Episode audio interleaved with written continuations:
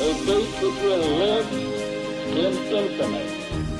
We hold these truths to be self-evident, that all men are created equal. War has at all times called for the fortitude of women. I regard myself as a soldier, so a soldier of peace. The eagle has landed.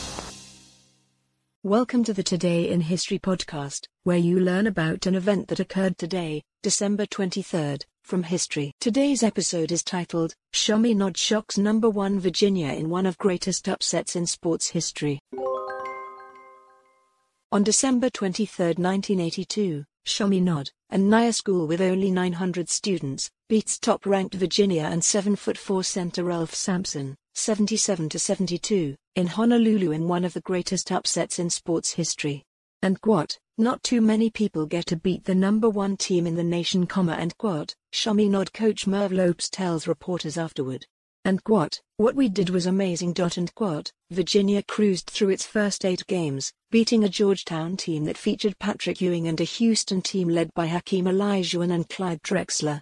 Although Virginia's game against Chaminade took place in the Silver Swords' home state of Hawaii, no one expected them to beat the Cavaliers at halftime. The score was tied at 43.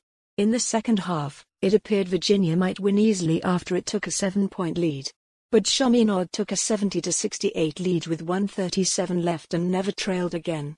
And quote, when you're not playing well on offense, your defense has to come through for you, and we just didn't do well enough to stop them, comma, and quote, Virginia coach Terry Holland told reporters when the final score first was reported to them. ESPN's Chris Berman and Tom Mies, who hosted Sports Center, thought it was a mistake.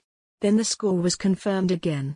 And quote, we can't tell you what happened, but the number one team in college basketball has lost to, we don't even know who they are, comma, and quote, Berman recalled saying on the broadcast. In March that season, the Cavaliers lost twice to Jim Valvano's North Carolina State team, first in the Atlantic Coast Conference Tournament Final and then in the NCAA Tournament.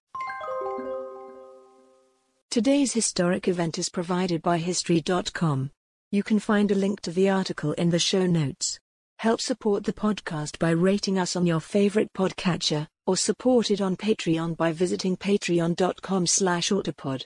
Thanks, and tune in tomorrow for an all-new episode of Today in History.